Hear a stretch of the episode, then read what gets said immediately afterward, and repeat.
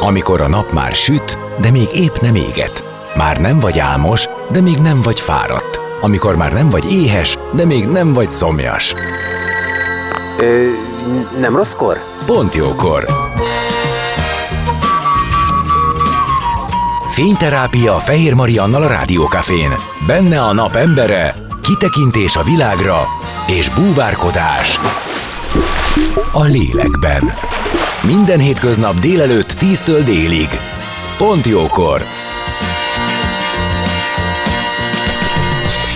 Szép napot mindenkinek, már is folytatódik a Pontjókor és az életünk dolgaiba. Itt lesz Svekje Mihály rendező, akivel a Hajtűkanyar autós iskola című darabról beszélgetünk, amely a Füge darabja, és a Jurányiba rendezte ő maga. 2021. szeptemberében volt a bemutatója, most pedig az Elszínház Fesztivál versenyprogramjába kapott helyet, ami szeptember 22-e, vagyis a mai nappal indul, és október 1 között megtekinthető a 13 darab, élvezzétek, nézzétek, és akkor most majd a zene után beszélgetünk a Hajtűkanyar autós iskola című darabról. Maradjatok, jövünk nem sokára.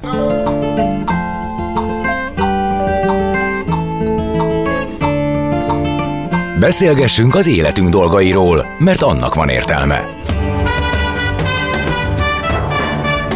Színház, zene, életstílus, kitekintés a világra és búvárkodás a lélekben.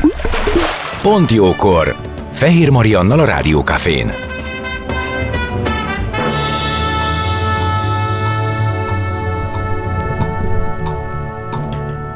És ahogy ígértem, vendégem Svekje Mihály rendező, a Hajtűkanyar Autós Iskola című darab kapcsán fogunk beszélgetni, de nem csak feltétlenül arról, akit köszöntök, szia!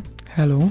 És ugye az, annak kapcsán is, hogy mától, tehát szeptember 22-től indul az Elszínház Fesztivál, október 1-ig tart, és a ti darabotok, vagyis a te darabod, a Hajtűkanyar Autós Iskola 2021. szeptemberében lett bemutatva a Jurányiban, tehát most már két éve, és egyébként aktívan játszátok is, de most ö, benne van az Eszínház Fesztivál versenyprogramjába, ami azt jelenti, hogy ez egy másik ö, módon megközelíthető az ember számára, hiszen ö, ez az Eszínház Fesztiválon, egyáltalán az Elszínházon olyan darabokat, vagy a darabokat olyan kivitelezésben látjuk, mint hogyha ott lennénk a színpadon. Tehát profi kamerákkal, nyilván olyan szemszögből is, amit lehet, hogy a színházba egyébként nem biztos, hogy látjuk a 9.-10. sorból.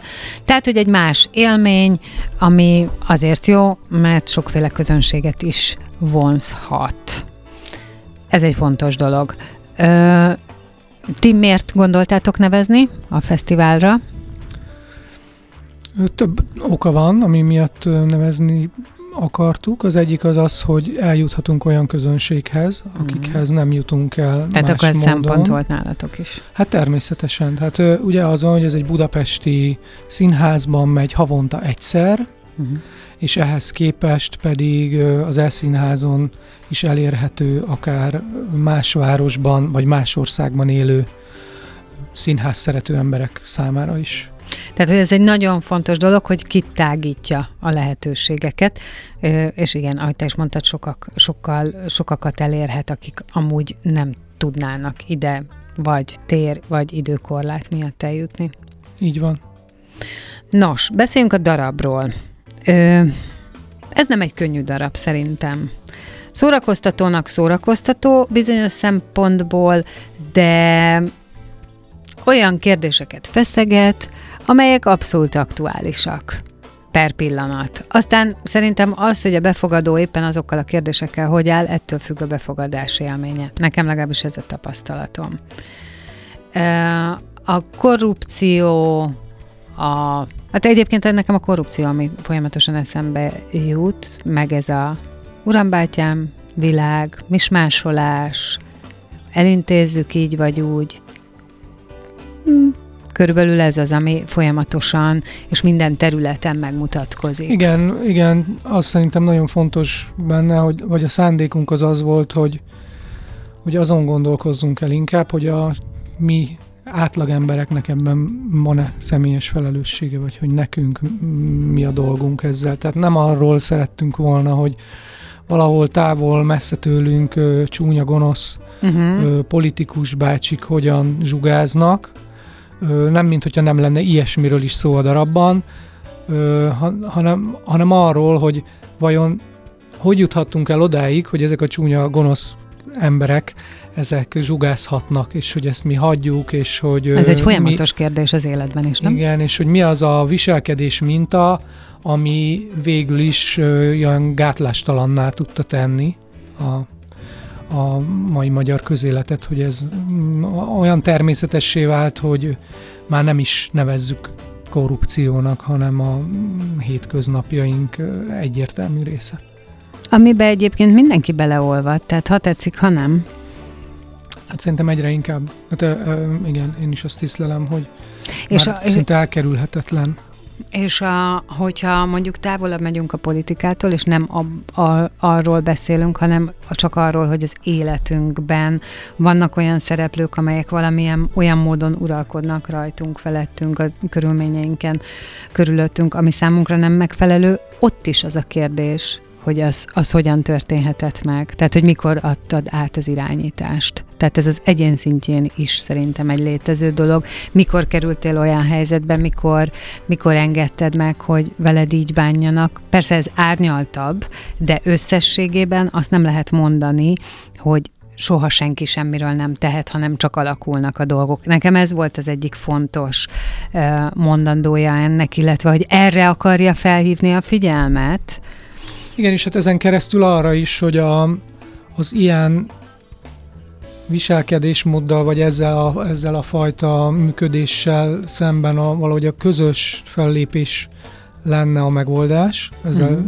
de ahhoz viszont egy nagyon széles összefogás kellene. Hát ez olyan, mint a klímaváltozás, bocs. És egy, igen, és egyetértés kellene abban, hogy hogy nem fogadjuk el. Tehát, hogy lefordítsam arra, hogy ne, ne arra gondoljunk, hogy ö, Nokiás dobozokban adogatott ö, olyan pénzek, amikre úgyse látunk rá, hanem amikor a hétköznapjainkban ö, kiérkezik hozzánk a gázszerelő, és megkérdezi, hogy számlával vagy számla nélkül. Ugye, Abszolút. tehát ezek a pillanatok, és, és akkor otthon ülsz, és azon gondolkozol, hogy te tulajdonképpen mindenkinek adsz számlát, ö, befizetgeted az adót, és miért fogadod el, hogy ő mégis azt mondja, és ugye aztán azért fogadod el, mert amikor azt mondja neked, hogy ja, számlával jó, de akkor 20 ezer forinttal több, Zany. akkor hirtelen nyelsz egy nagyot, és azt mondod, hogy hoppá, de nincsen nekem 20 ezer forinttal ö, többem arra, hogy kitakarítsa a cirkót, és ö, mégiscsak ö, azt mondod, hogy jó, hát akkor számla nélkül. És ezekből rengeteg van.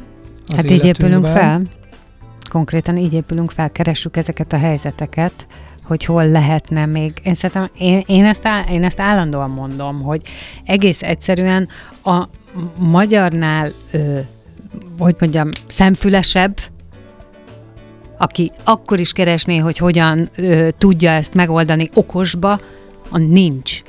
Nincs. Egyébként szerintem visszataszító, de ez van. Ilyenek vagyunk.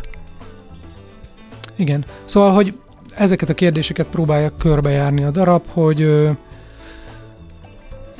volna esélyünk ezen változtatni, illetve ami miatt azt mondod szerintem, hogy, hogy nem könnyű a darab, miközben tényleg egy, ez egy fekete komédia, és mm, uh, igen, igen, igen. az a tapasztalatom, hogy rengeteget nevetnek a nézők, az, az, az szerintem az, ahova kifut Hát hogy, meg, meg azért mondtam, hogy, hogy, hogy nem függ, tudjuk a megoldást. Tehát igazából az, hogy, viszonyban hogy, van hogy, hogy természetesen, mint az előbb elmondtam, a megoldás papíron rettenetesen egyszerű lenne az, hogy együtt úgy döntünk, hogy így tovább nem. De hogy tudunk együtt úgy dönteni? Hogy tudunk egymással kommunikálni egyáltalán? És hogy megvan-e a nyelvünk egymással? Ugye azt szoktuk mondani, amikor, amikor hazáról, nemzetről, nem tudom miről esik szó, akkor mindig egy ilyen egységes ö, valamiről álmodunk. Ugye, hogy mi együtt a magyarok, vagy stb. De közben ez ennél ezerszer bonyolultabb, mert olyan sokfélék vagyunk, társadalmi réteg, tanultság, attól függően, hogy hol élünk, és szerintem... Kultúrkör, rend... még kerületenként is változhat, Persze, de tényleg... És nagyon nehezen értjük meg egymást, és nagyon sokszor az a reakció, hogy mivel nem értem a másikat, nem is élem az ő életét, ezért azt mondom, hogy hát ez egy hülye, és hülyén gondolkodik. És akkor ezzel lezárult a beszélgetés, és mivel lezárult a beszélgetés, megint nem lépünk egyről a kettőre. Pedig szerintem azon a szinten, hogy akarjuk-e azt, hogy ezek megtörténjenek. Most ez ugye egy példa volt, ez a, ez a gázszerelős, de hát ez sokféle, sokféle más helyzetben is. Hát ezt nagyon sok helyzetre ráhúzhatjuk, meg ez is, ezt is ezt értjük, igen, szerintem. Igen, igen. A, ugye az autós iskolában meg lehet a jogsit, hogyha ide csúsztatsz egy kis pénzt, meg hasonló dolgok. Hát ezek szerintem alapvetően nem tetszenek az embereknek. Ebben valószínűleg nagyon könnyen megegyeznénk, csak ö, utána jön az, hogy Bele kéne tenni energiát abba, hogy e- mindez megfékeződjön. De nem tesszük meg ezt nem bele. szeretünk konfliktusokba belekeveredni. Hát ezek persze, meg most én legyek az egyetlen, aki erre azt mondja, hogy nem, aztán utána mi van, ha kép soha többet sehol nem lesz jogsimp? Persze, ezek létező kérdések. Hát meg ugye létezik az is, most csak ugye a jogsinál, hogy, hogy kiszámolja, hogy ha még visszahívnak engem nem tudom mennyi vizsgára, és még hány plusz órát kell vennem, még mindig jobban megéri befizetni egyszer, és már ott van a kezemben a jogsi.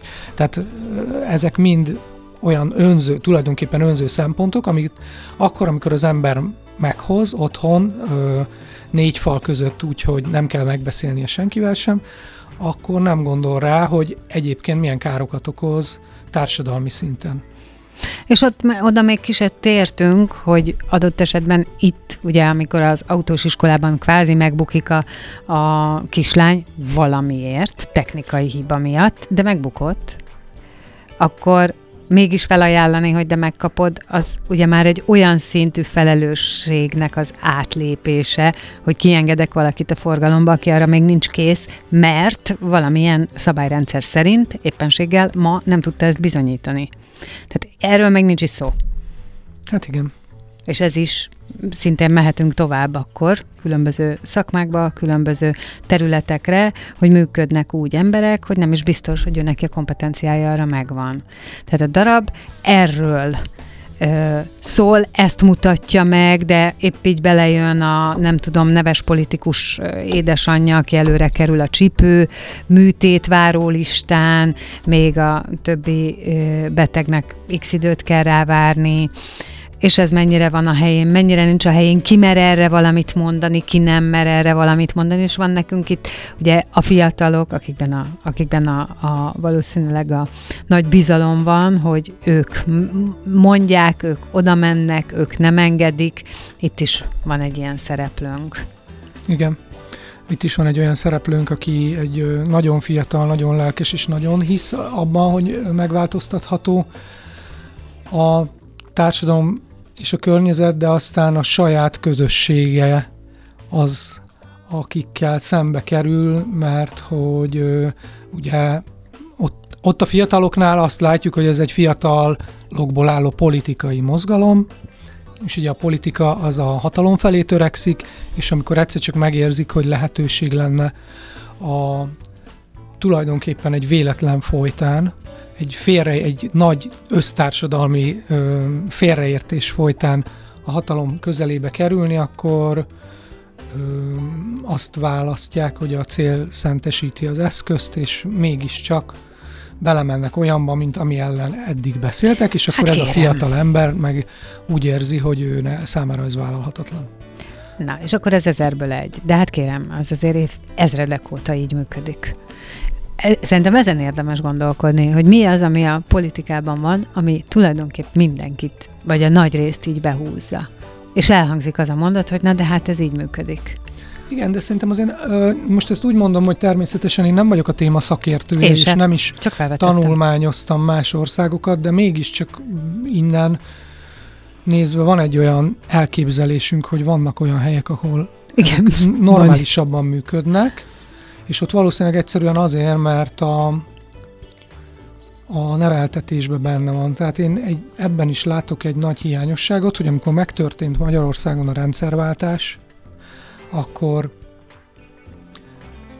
egyszer csak így a fejünkre szakadt, hogy szabadság van és demokrácia, de az emberek ezt így nem tisztázták magukban, és nem is biztos, hogy az ő feladatuk lett volna, de mondjuk az oktatásnak szerintem a feladata lenne, hogy ez valahogy bekerüljön az oktatási rendszerbe, hogy a fiatalok tudják, hogy mit jelent egy demokratikus berendezkedés, és, és hogy nekik, tehát az átlagembernek mi a dolga azzal, hogy nehogy egyszer csak újra kihúzzák alól a szabadságot és a demokráciát is, mivel nem ismerik a szabályrendszerét, és ez valamilyen nagyon zavaros, nagyon elvont fogalom körnek tűnik, nem beszélve arról, hogy a politika ezt imádja is használni, hát elég csak arra gondolni, hogy, hogy a nagyon súlyosan ö, diktatórikus ö, kommunista rendszer is magát népi demokráciának hívja.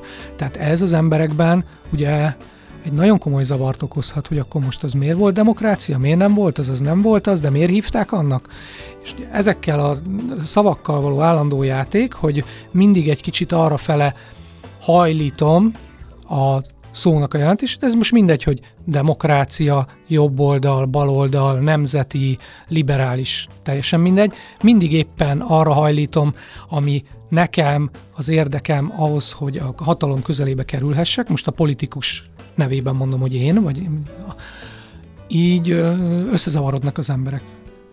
Tehát nem tudják, hogy, hogy mi micsoda, és azt Tehát azt gondolod, hogy a rendszerváltás után az a ránk szokott fene nagy szabadsággal nem tanultuk meg, hogy hogy kell bánnunk, hogy kell abban működnünk, mit jelent ez, mi a felelősségünk, hogy tudjuk megtartani, és egyébként igen, hogy és tudjuk igen, ebben és... bizonyos szempontból maga, tehát a, ma, egymást is megtartani, mert ugye ott alakultak ki hirtelen olyan különbségek, amire a kommunizmus nagyon vigyázott, hogy ne történjen meg. Persze, meg ugye a rendszerváltás után azt se felejtsük el, hogy volt egy hatalmas nagy munkanélküli hullám, az emberek nem azzal voltak elfoglalva, hogy a demokratikus berendezkedés mennyire működik jól, vagy nem működik jól, hanem az, hogy miből fogok megélni, és lesz-e újra munkám.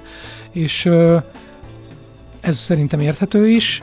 Szerintem az oktatás az nagyon fontos lenne, hogy viszont elkezdjen ráállni arra, hogy ezt a fiatalok tanulják, és magukévá tegyék, és akkor most fejezem be a nagyon régi mondatom elejét, hogy azokon a helyeken, ahol azt képzeljük, mondjuk egy Svédország, vagy uh-huh. hogy ott ugye a, a statisztikák azt szokták mutatni, hogy ezeken a helyeken alacsony a korrupció, ott egyszerűen az is van, hogy olyan régi már a demokratikus berendezkedés, olyan régóta van, hogy volt idő generációknak ezt megtanulnia. Szóval miközben szerintem puffogunk, én is puffogok, hogy de szörnyű, közben az is van, hogy lehet, hogy ez egy viszonylag természetes fejlődési ív, ami egy ilyen fiatal demokráciánál, vagy nem tudom mi ez, amiben most vagyunk, fiatal... És ez a mi szerencsétlenségünk, hogy mi épp most élünk, és az aktív korunk hát, erre megy rá? Hát ez a mi szerencsétlenségünk, már úgy értem, hogy természetes, hogy... Értem, amit mondasz. Igen, csak de... hogy viszont az, hogy ezt felgyorsítsuk, szerintem olyan, nem lenne fontos lenne, hogy az oktatás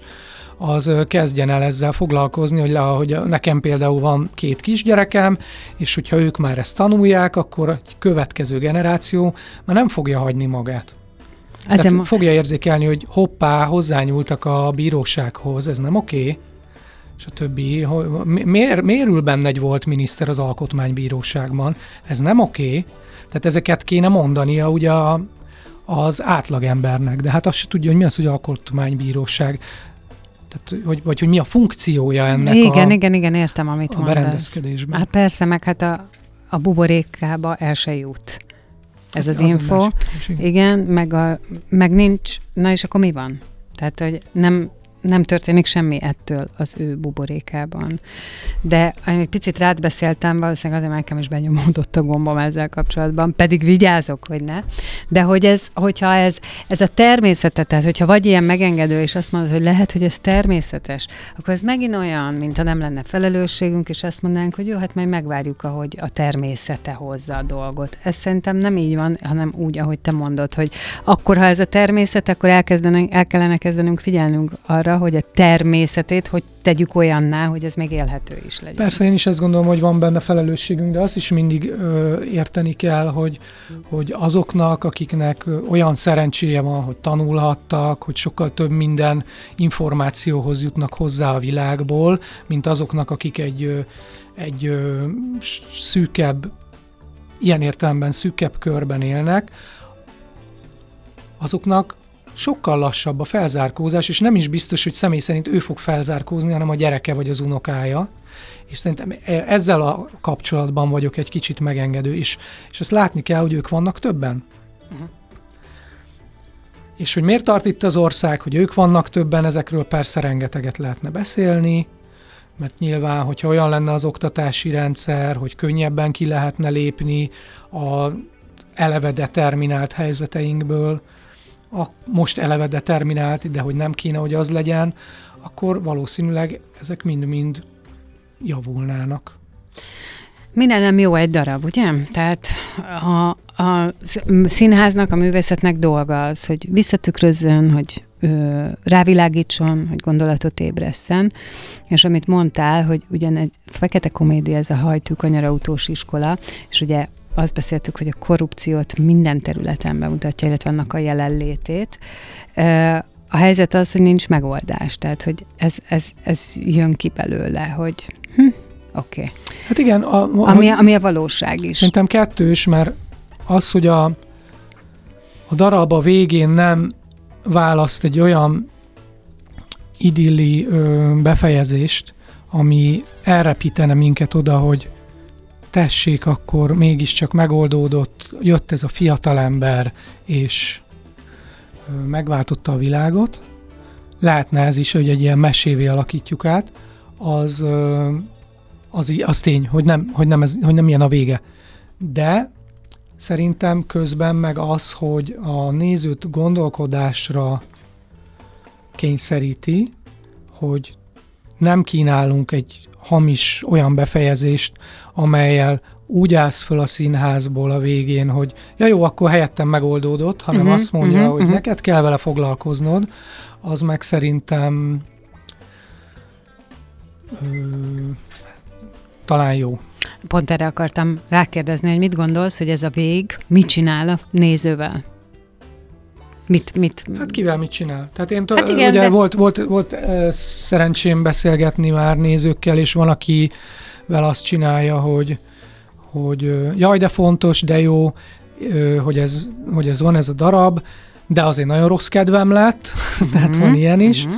meg van olyan is, aki, aki meg azt mondja, hogy hát most már akkor kell csinálni valamit, és hogy én is be akarok jobban kapcsolódni. Hát, ez változó, és ez éppen az aktuális, tehát a nézőnek az aktuális kedvétől, élethelyzetétől is függ, és ebben mi nyilván nem tudunk semmilyen módon beleszólni, de hát egy klasszikus darabnál is így van, nem mindenki ugyanúgy jön ki a Hamletről. Abszolút. A végén. Persze, persze, csak hogy milyen választási lehetőségek vannak, de gondolkodni kell, az kétségtelen. Zenélünk, és aztán innen folytatjuk a beszélgetést vendégemmel, Svechtje Mihály rendezővel. Maradjatok ti is.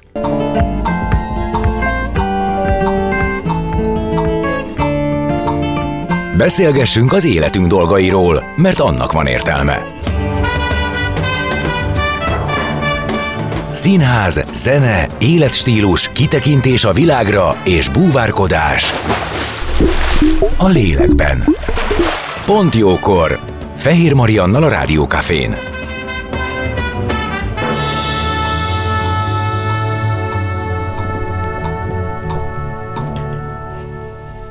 És vendégemmel Svektje Mihály rendezővel a Hajtű Kanyar Autós Iskola című darab kapcsán beszélgettünk, amelyet 2021. szeptemberében mutattak be a Jurányiba, azóta is aktívan játszák.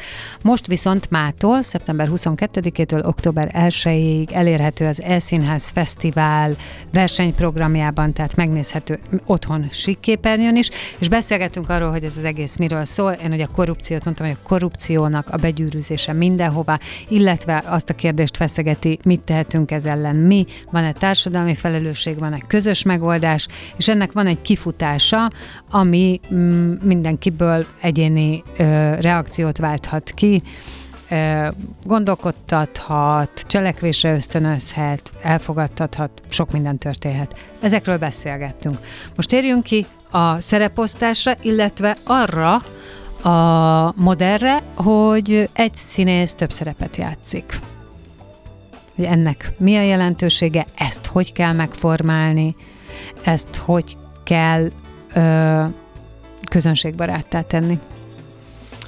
A, alapvetően én úgy látom, már nem az első darab, amit rendeztem, amiben ez van, hogy szerepeket váltanak a színészek a darabon belül, hogy ez elég közönségbarát, olyan értelemben, hogy ez tetszik a színészeknek, vagyis a színészeknek is, de hogy a nézőknek tetszik, mert nagyon érdekes, hogy pillanatok alatt kell karaktert váltania egy színésznek, és ez, ez nyilván a színjátszás, mint ilyen, ilyen bravúr, vagy szórakoztató, vagy szakmai tudást bemutató misztérium, ez mindig érdekes a nézők számára.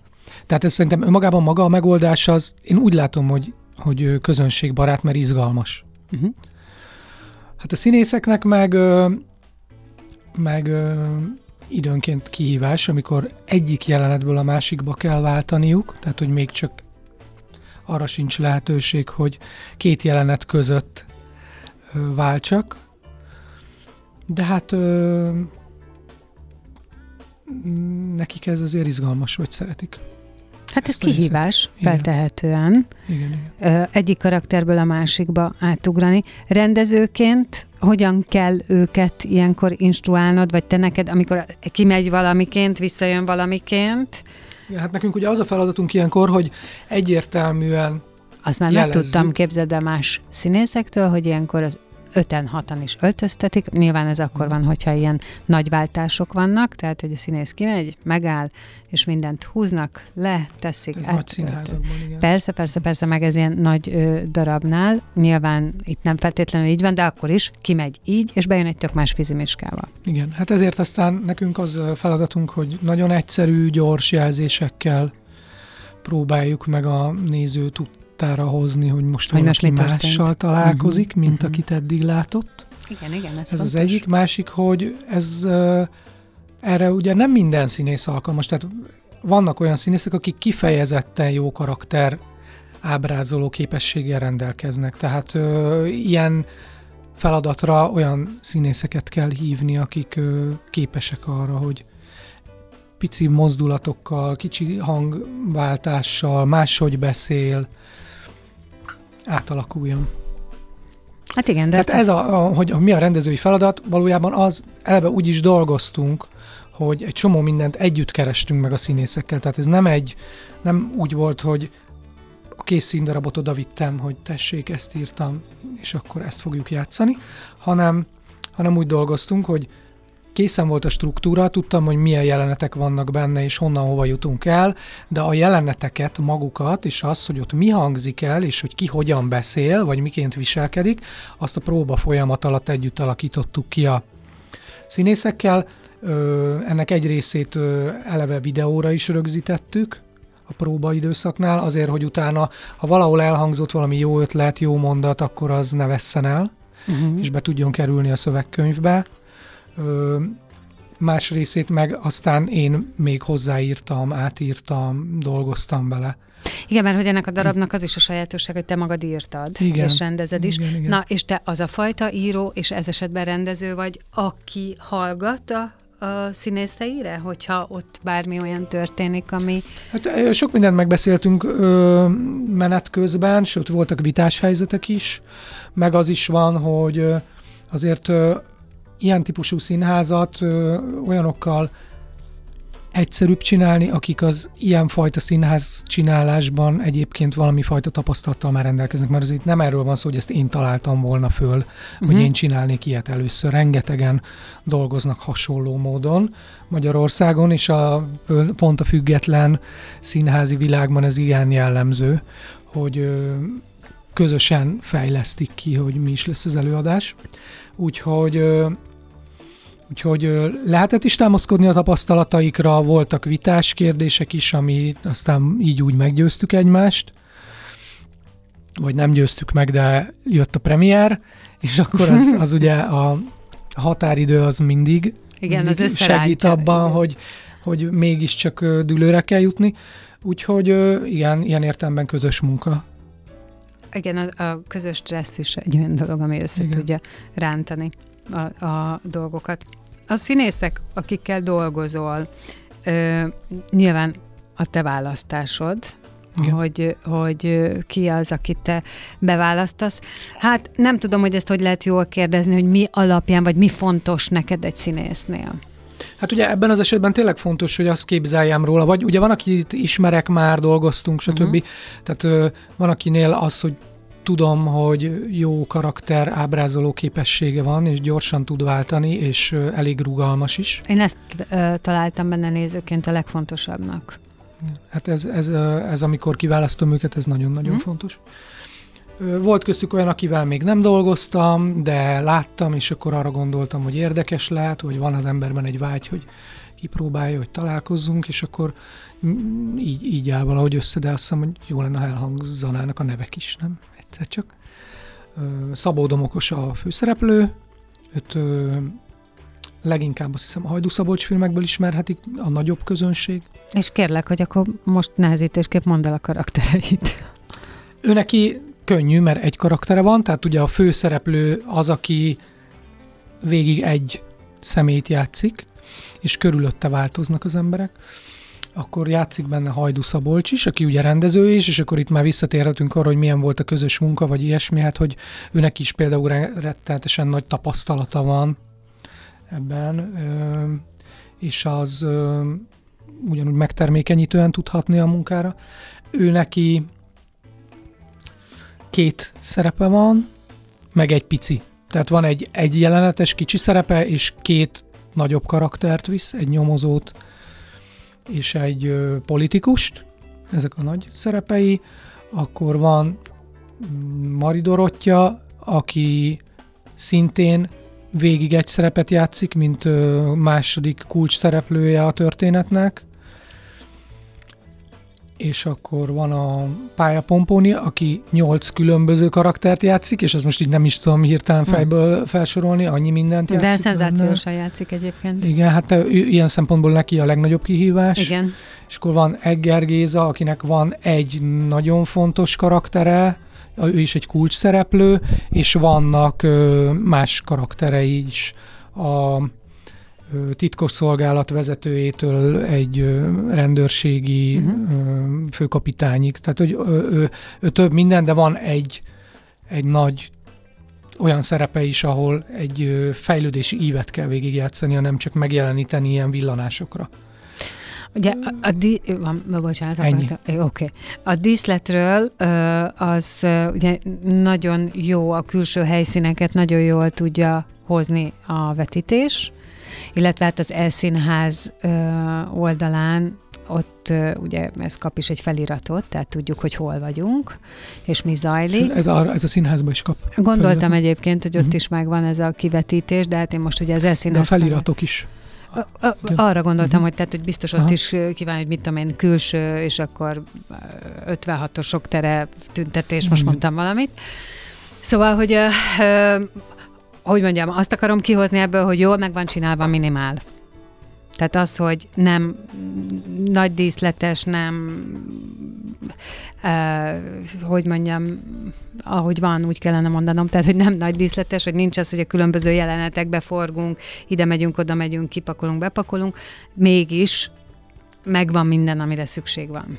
Igen. Egy, sőt, hát a Kreatívnak színészek, kell ebbe igen, a lenni, gondolom. aktívan részt vesznek a díszletnek a mozgatásában is, Uh-huh. és hogy az egésznek van egy ilyen kikacsintása arra, hogy ez minthogyha egy filmet néznél. Ezért vannak Mhm. benne ezek a feliratok, amiket mondasz, mert ezek olyanok, mint amikor egy forgatókönyvet olvasol, és oda van írva, hogy ez egy külső, hogy éjszaka van, vagy nappal is, hogy mi a helyszín. Így szokott lenni egy forgatókönyv, és erre játszik rá, és az egésznek van egy ilyen film noir irányba eltolt stílusa, ráadásul a film noirnak is a klasszikus film noir, tehát azok a régi fekete-fehér film noirok, azokat szeretné megidézni valamilyen módon, a, a vizualitás, amit látunk. Úgyhogy ez részben azért is, mert nekem a főszakmám az filmrendező, és természetesen, vagy nem természetesen, de benne van a fejemben, hogy ebből szeretnék egyszer egy filmet készíteni, és valójában az, hogy ezt megcsináltuk színházban is, mert eredetileg ez egy filmterv volt, vagy egy forgatókönyv, annak több oka is volt. Egyrészt az, hogy ez egy jó lehetőséget ad a filmrendező számára, vagy a forgatókönyvíró filmrendező számára, hogy elkezdje látni a szereplőit, akiket eddig csak elképzelt otthon az íróasztalnál, milyen, amikor megszólal, illetve azzal, hogy elkezdünk együtt dolgozni a színészekkel, elkezdem megtalálni, hogy ja, igen, ő nem csak egy funkció a történetben, hogy szükség lesz a, tudom, a belügyminiszterre, most mondok egy példát, hanem hogy milyen az az ember. És ez attól, hogy ő elkezd belebújni, elkezdi játszani, elkezdjük keresni, hogy hogy szólal meg, és mire, hogyan reagál, és mi a viselkedés, ez nekem nagyon sokat segít abban is, hogy a még mindig csak fejemben létező filmben közelebb kerüljek ezekhez az emberekhez. Az, hogy az Elszínház repertoárjára felkerült, vagyis a programsorozatba, ezt már mondtad, hogy ez tulajdonképp azért is van, mert ezzel kezdtük, hogy elérjetek olyanokat is, akiket amúgy nem tudnátok, vagy akik nem érnék el a darabot, hiszen ezt a Jurányiba játszák körülbelül havonta egyszer, tehát nyilván itt sokkal szélesebb közönségnek eljuttatható. Egyébként te mit gondolsz magáról az E-színházról, tehát az, hogy tévén nézni a színházi felvételt? Ugye voltak, akik azt mondták, azt vizionálták, hogy ezzel a színháznak vége lesz, ez kiderült, hogy biztos, hogy nem, tehát helyettesíteni sose tudja, viszont akár megférhet a kettő egymás mellett, és különböző szerepeket tölthet be. Te hogy látod? Ugye egyáltalán ezt, ezt a streaminget, vagy azt, hogy, hogy most már sokkal könnyebben juttatjuk el a színházi előadásokat felvétel formájában a nézőkhöz, mint korábban. Ezt a Covid termelte ki igazán, igen, illetve igen, az technikai fejlődés az, hogy, hogy bármit lehet élőben közvetíteni az interneten már. De ez most ugye nem élőben, hanem egy felvételről, de mégiscsak, hogy elérhetővé lehet tenni. Én ezt ö, kifejezetten jó dolognak látom. Tehát egyrészt nem gondolom azt, hogy a színház, mint olyan élő misztérium ellen dolgozna, amikor mi azért megyünk be egy terembe találkozni a előadás létrehozói és a nézők, hogy együtt gondolkozzunk, azt az bármilyen módon veszélyeztetni, szerintem ez nincsen így, viszont abban az időben, amikor a Covid volt, pont azokat, akik nagyon-nagyon szeretik a színházat, valamilyen módon azért ö, kielégítette ez, hogy, hogy ö, nagyon vágyik már oda menni, de valamit, valamit kap attól a színháztól, amelyiket amúgy szeret.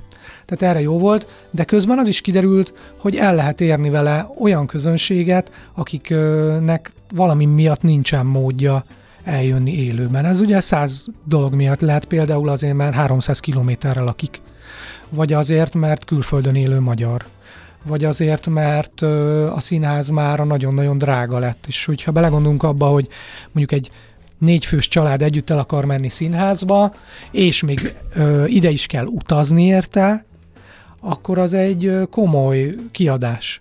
És ehhez képest az e-színház az sokkal olcsóbb.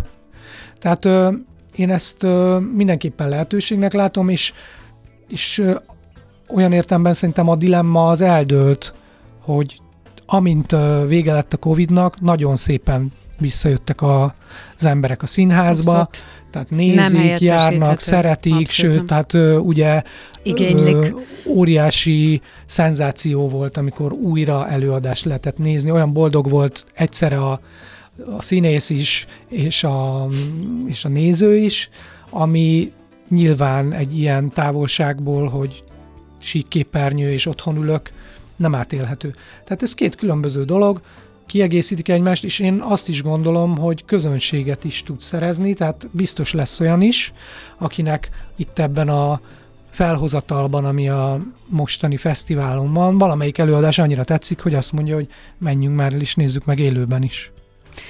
Nagyon köszönöm, hogy itt voltál. Lejárt az időnk sajnos, mert mindjárt dél van, úgyhogy ezzel a pont jókor véget is ért, de mindenkit bátorítok, hogy Spektje Mihály darabját, amit ő írt és rendezett, ez a Hajtú Kanyar Autós Iskola című darab, az Elszínház Fesztivál versenyprogramjában megtalálható mától, mától október 1-ig, egyébként 13 darab, melyekről már egy részéről beszéltünk, a Don Carlosról, a Chaplin darabról, szóval, hogy az utóbbi időben volt jó néhányról szó, nyugodtan meg lehet őket keresni, meg lehet nézni, jó szórakozást hozzá, köszönöm a figyelmet, neked köszönöm, hogy köszönöm itt voltál.